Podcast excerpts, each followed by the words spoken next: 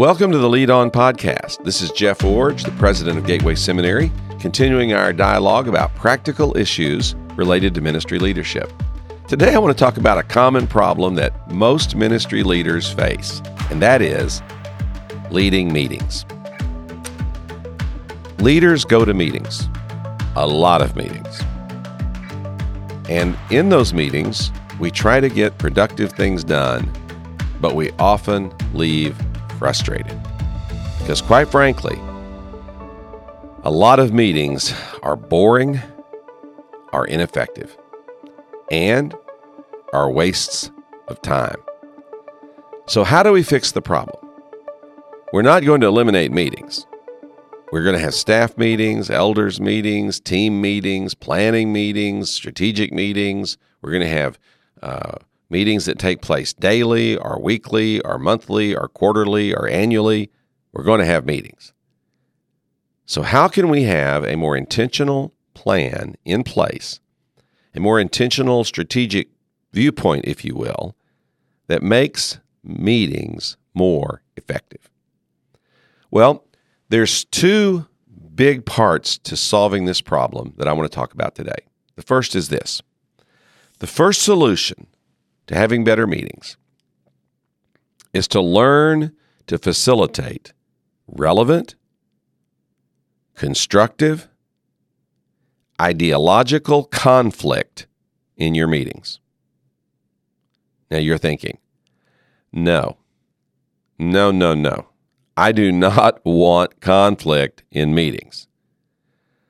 That's why I dread them. Well, that's because you're having the wrong kind of conflict. Meetings should never include personal sniping, attacking individuals, or saying things to or about individuals in a meeting, or turf protection. Having conflict because you're defending yourselves, you're defending your turf, or you're trying to make a point about something in your department or your area or your ministry that you don't want touched.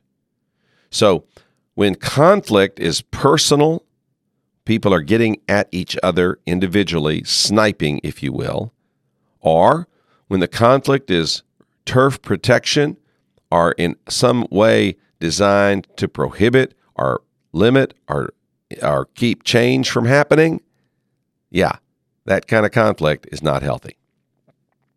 But let's go back to the key words I use to describe the kind of conflict we want to have in meetings. We want to have relevant, constructive, ideological conflict that focuses on how to fulfill the mission of our organization. So, how do you do that? Well, the first thing you have to do is, as a leader, develop the security of knowing that you don't have all the answers and that you really do need a team of people to produce the best results possible. If you think you're going into every meeting and you're going to tell everyone uh, everything they need to hear, you're going to wow them with your brilliance, then you're not you're not going to have productive meetings. You're going to have bored people sitting around doodling, wishing the time would go faster so they could get out of the uh, meeting where you're telling them how wonderful you are and how smart you are and how here's what they all, all ought to go and do. But if you can get over yourself and develop enough security to recognize that you need other people to give productive, constructive, relevant input on real problems, and that by doing that, you're going to get better solutions, then you've taken step one to having the right kind of conflict in meetings.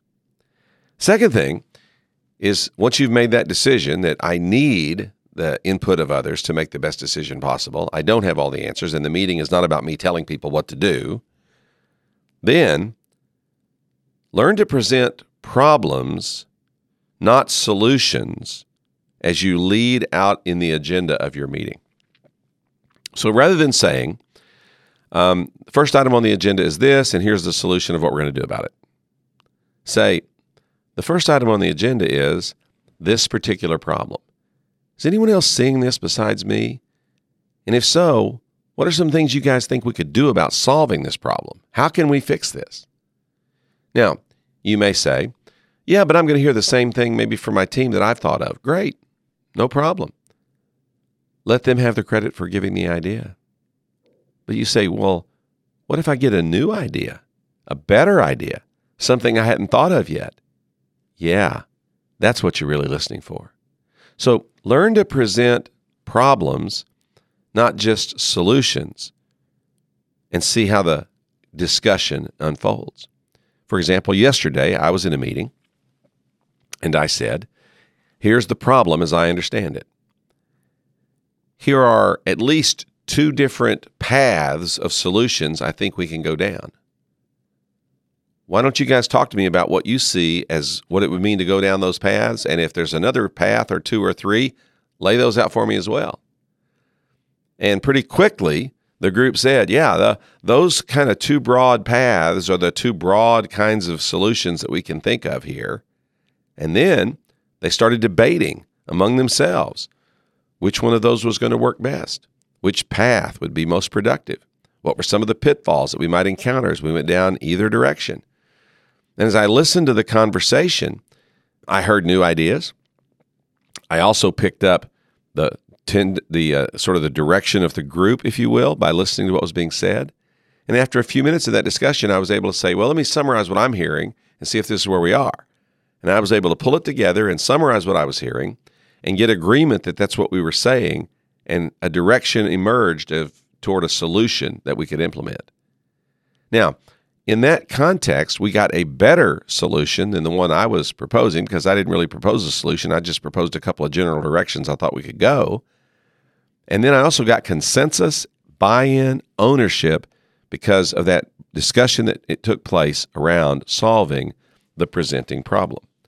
So, in order to facilitate the right kind of conflict, the right kind of discussion, the right kind of input, the right kind of real relevant conversation about an issue at hand, learn to present problems first, not solutions. Then, second, learn to present a problem in a way that really matters to the people in the room. In other words, a few years ago when we were going into the pandemic, you know, I had a meeting and rather than saying, okay, we need to have a meeting here in the pandemic to figure out, um, you know, h- how to cut uh, hundred thousand dollars out of our spending. I, I, didn't. I didn't say that. Instead, I, I called people together and I said, okay, here's what needs to happen. You guys need to figure out a way to keep your salary and benefits next year. And in order to do that, you got to find hundred thousand dollars that we can cut that doesn't impact salary and benefits. So immediately, everybody around the table looked at me like, okay, I'm on top of that. You, the problem is, I got to find a way to preserve my salary and benefits. I want to solve that problem. I want to solve that problem right now. I don't want to solve that problem today. Okay. So rather than give them a generic blah, blah, blah, we need to cut the budget or we need to figure out something about the finances, I gave them the issue, the problem, if you will, presented in a way that really mattered to them. And when they saw how much it mattered to them, the solution we were trying to find, then suddenly the motivation level went up significantly. A third thing that you can do to facilitate this kind of relevant, constructive, what I call ideological conflict, where you have real, honest sharing of differences of opinion about how to solve a problem. A third thing to do is to seek out those issues and actually draw it out of team members that they don't agree. Now, you don't have to put people on the spot and say, Well, Tom, you told me yesterday you don't agree with this. But you can say, Tom, you shared a perspective with me about this. Why don't you share it with the group?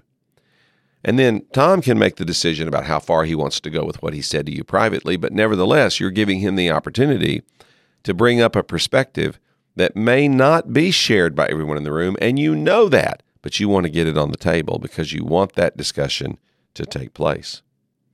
And then another part of this is helping people to understand that this kind of productive, honest dialogue, this kind of relevant ideological conflict, if you will, over ideas or and finding solutions to problems is not only permissible, but actually advantageous to the organization.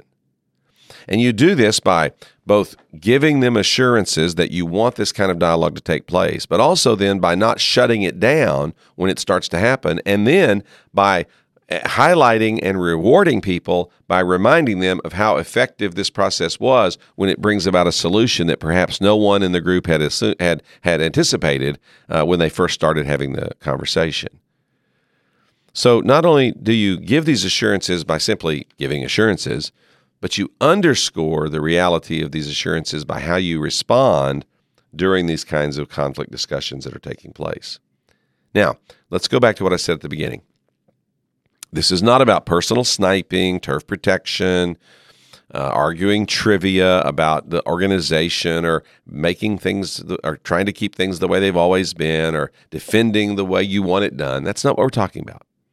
That kind of conflict is unproductive, and you can't really allow or facilitate that in meetings if you want to get anywhere. I'm talking about mission driven, ideological conflict, relevant discussion about real problems.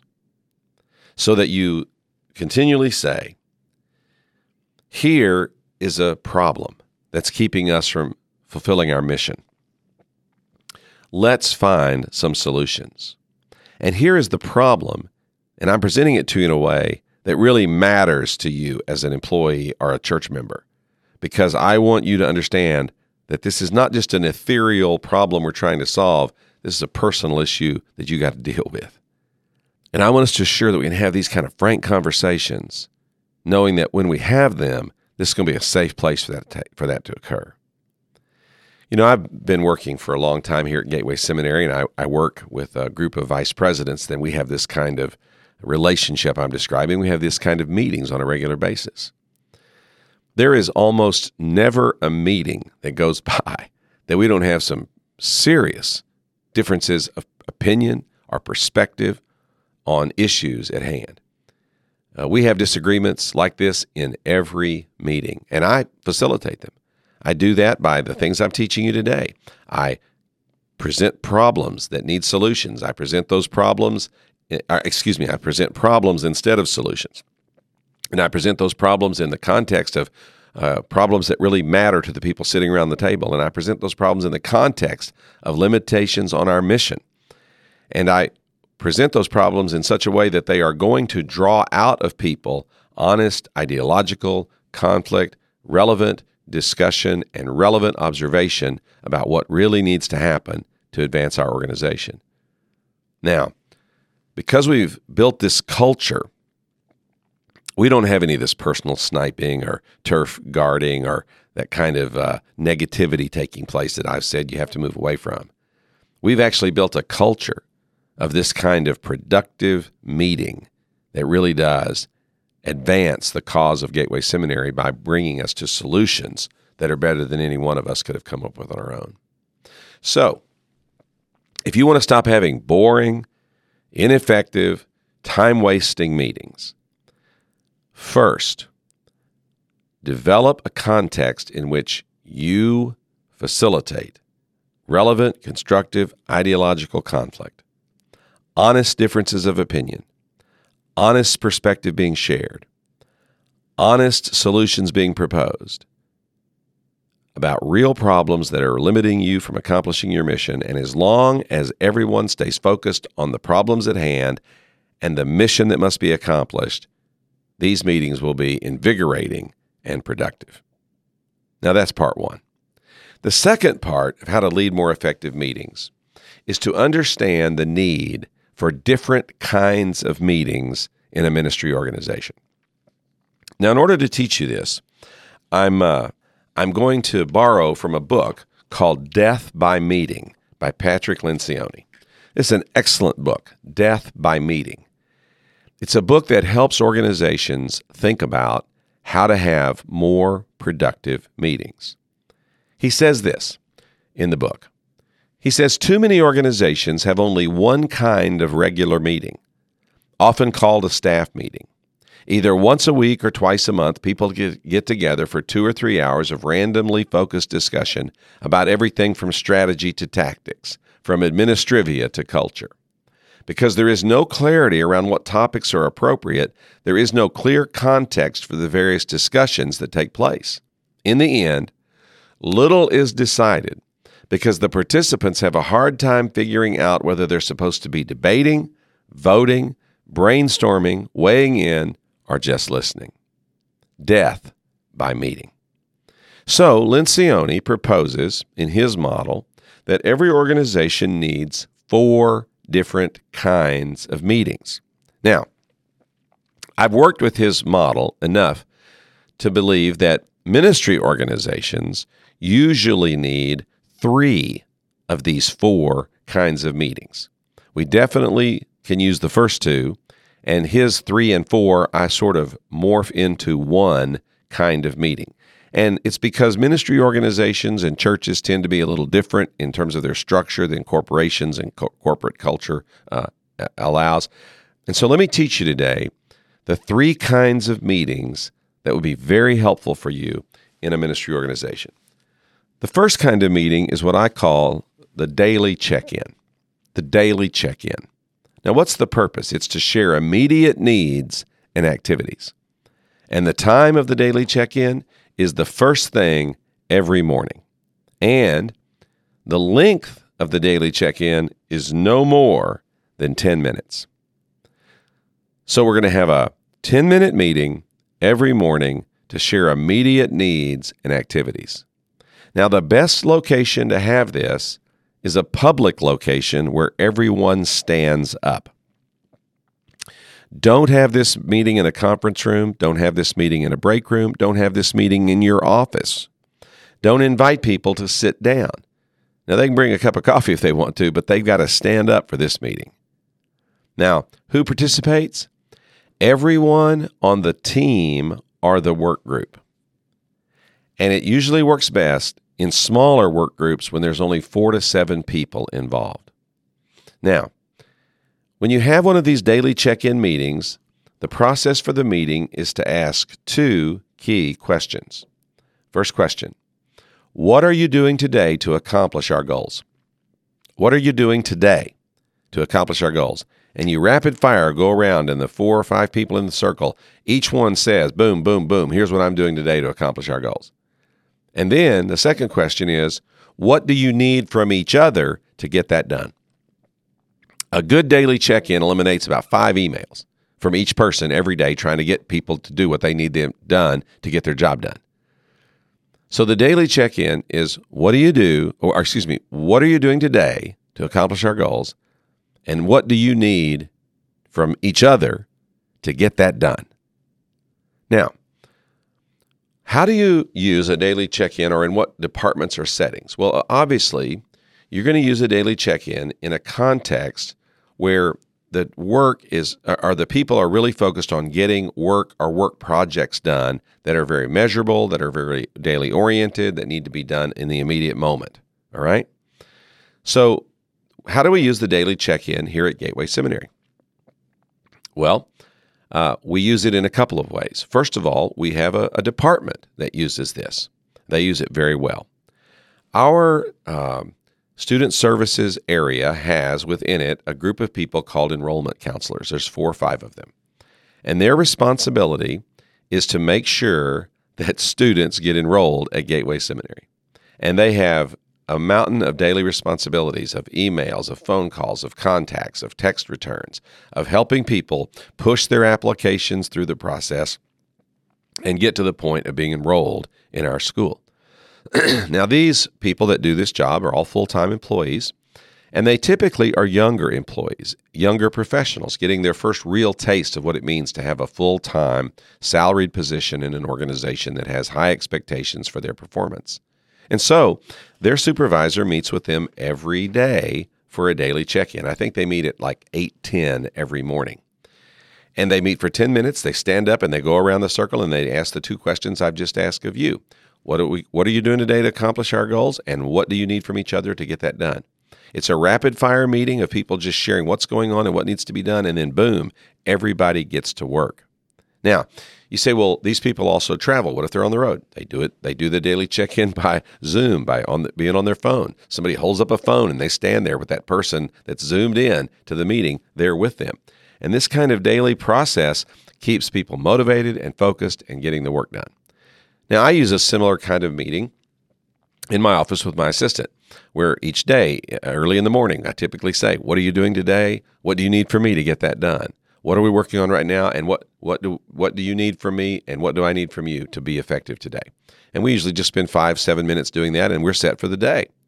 So the daily check in is a meeting that is consistent, it's daily, it works best when you're talking about things that are task and deadline focused.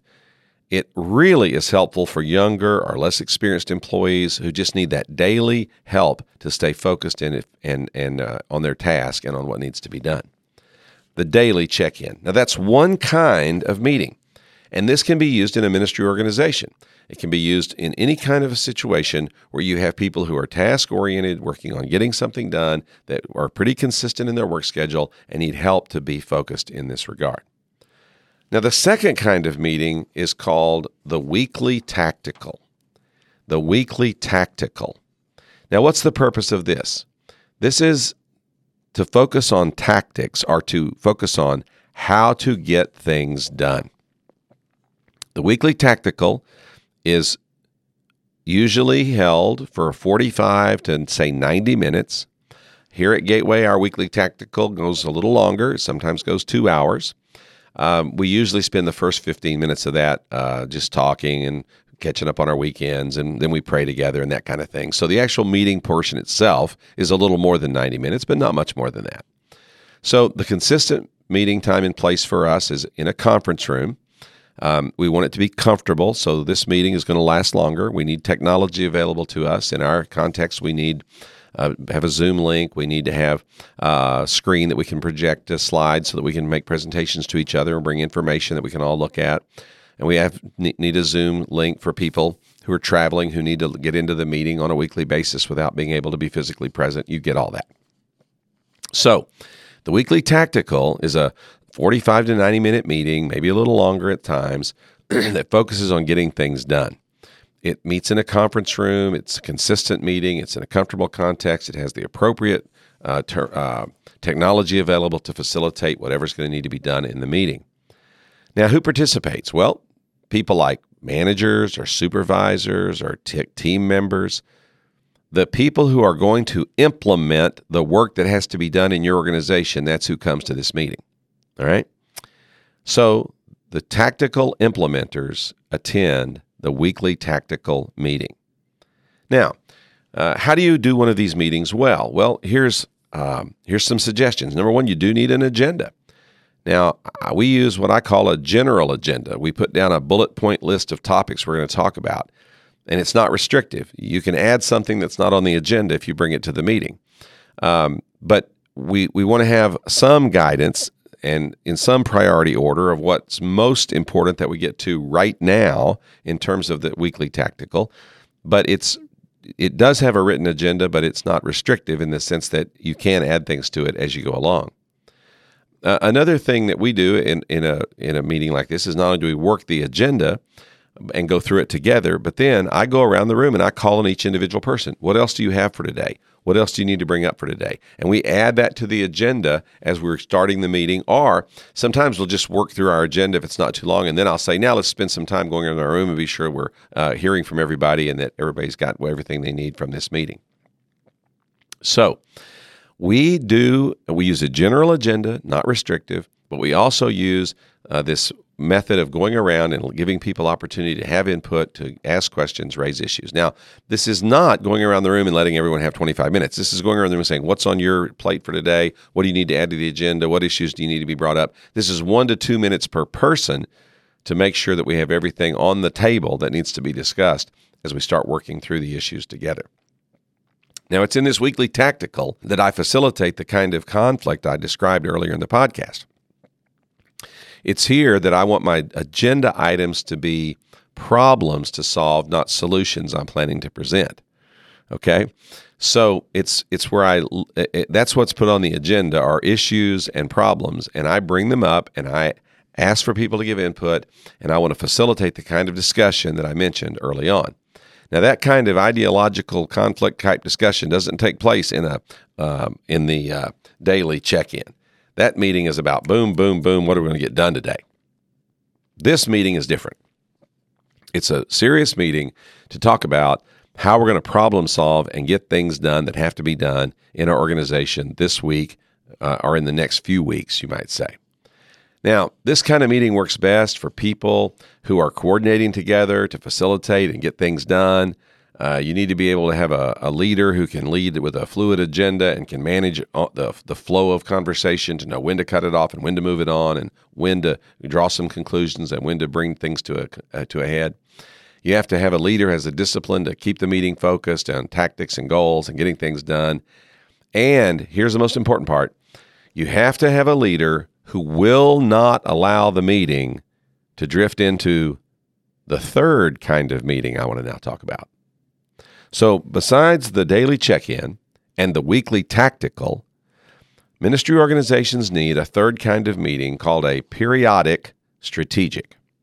The periodic strategic meeting. Now, when I say periodic, what I mean is the strategic meeting might happen once a quarter, might happen once every six months, depending on your church or your organization, will depend on how often you have a strategic meeting. Now, strategic meetings are different. They focus on strategic issues. What should we be doing and why? What are the big picture issues that we need to be thinking about for the next three to five years? Where are we headed as an organization and what do we need to do about that? Blue sky thinking is a part of this kind of meeting where you dream and you think about the possibilities and you come up with, uh, you know, uh, uh, skunk works type, uh, you know, possibilities of, of things that can be done. Now, this kind of meeting can last quite a bit longer. It needs to at least be a half a day. Now, if you do one of these once a quarter, probably half a day is enough. Now, because I'm at a seminary, we function on the academic calendar, we do our strategic meeting a little differently. We do a couple of them a year. One of them usually lasts a day. The other one usually lasts two days or two and a half days. That's because we're planning on an academic year calendar. And so every December, we have this significant strategic planning retreat by the executive team. We go away usually on a Monday morning, come back on Wednesday afternoon, and we spend two full days thinking about the next academic year and the next five years after that. So we look far ahead and we talk about the big strategic issues the seminary needs to address. Now, going back to the weekly tactical, what often happens in those kind of meetings is people say, well, you know, we've really got to be thinking about building a building, or we've really got to be thinking about hiring more staff. We've really got to be thinking about reinventing our doctrinal statement. You know, one of the problems, I was like, stop, stop, stop. That is not weekly tactical stuff. Let's save that for the strategic meeting coming up in, in the next quarter or at the end of the year. Because when you bog down a meeting trying to do all of this stuff in the same meeting, then you have incredible frustration because nothing ever gets done because you got these blue sky dreamers who always want to talk about strategy and not think about tactics of what needs to get done before Sunday service or by the end of the month. So, strategic meetings are important, but they have to be structured differently than the weekly tactical. So, in order to have better meetings in your ministry organization, think of having three different kinds of meetings daily check in, weekly tactical, periodic strategic. And make sure that you have a purpose for each one of these meetings. Daily check in, task orientation how's the team going to get their work done today? Weekly tactical, task orientation how are the leaders, the managers, the directors, the program uh, managers, how are we going to work together to solve the tactical problems of getting our work done over this week or this month? Here in our organization. And then the periodic strategic, maybe once a quarter, once every six months, once a year, where you pull everyone together and you go away for a day or two and you say, now, let's talk about the big picture of where we're going.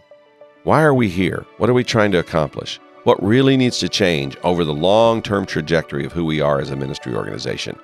Let's talk strategy. And then, of course, once you settle on strategy, then that informs your tactics and that definitely informs your daily. Keep these functions separate, and you will significantly improve the function and work of the meetings you have in your organization. Again, I'd recommend the book, Death by Meeting by Patrick Lencioni.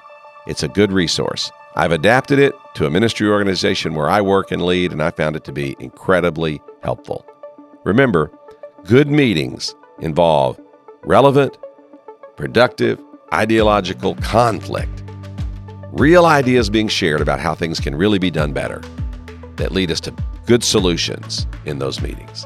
And then, healthy organizations have three kinds of meetings, not just one, that help them to keep focused in their work and not have time wasted as we try to do everything in every meeting that we ever have. Think about it, put it into practice, do it now, improve your organization as you lead on.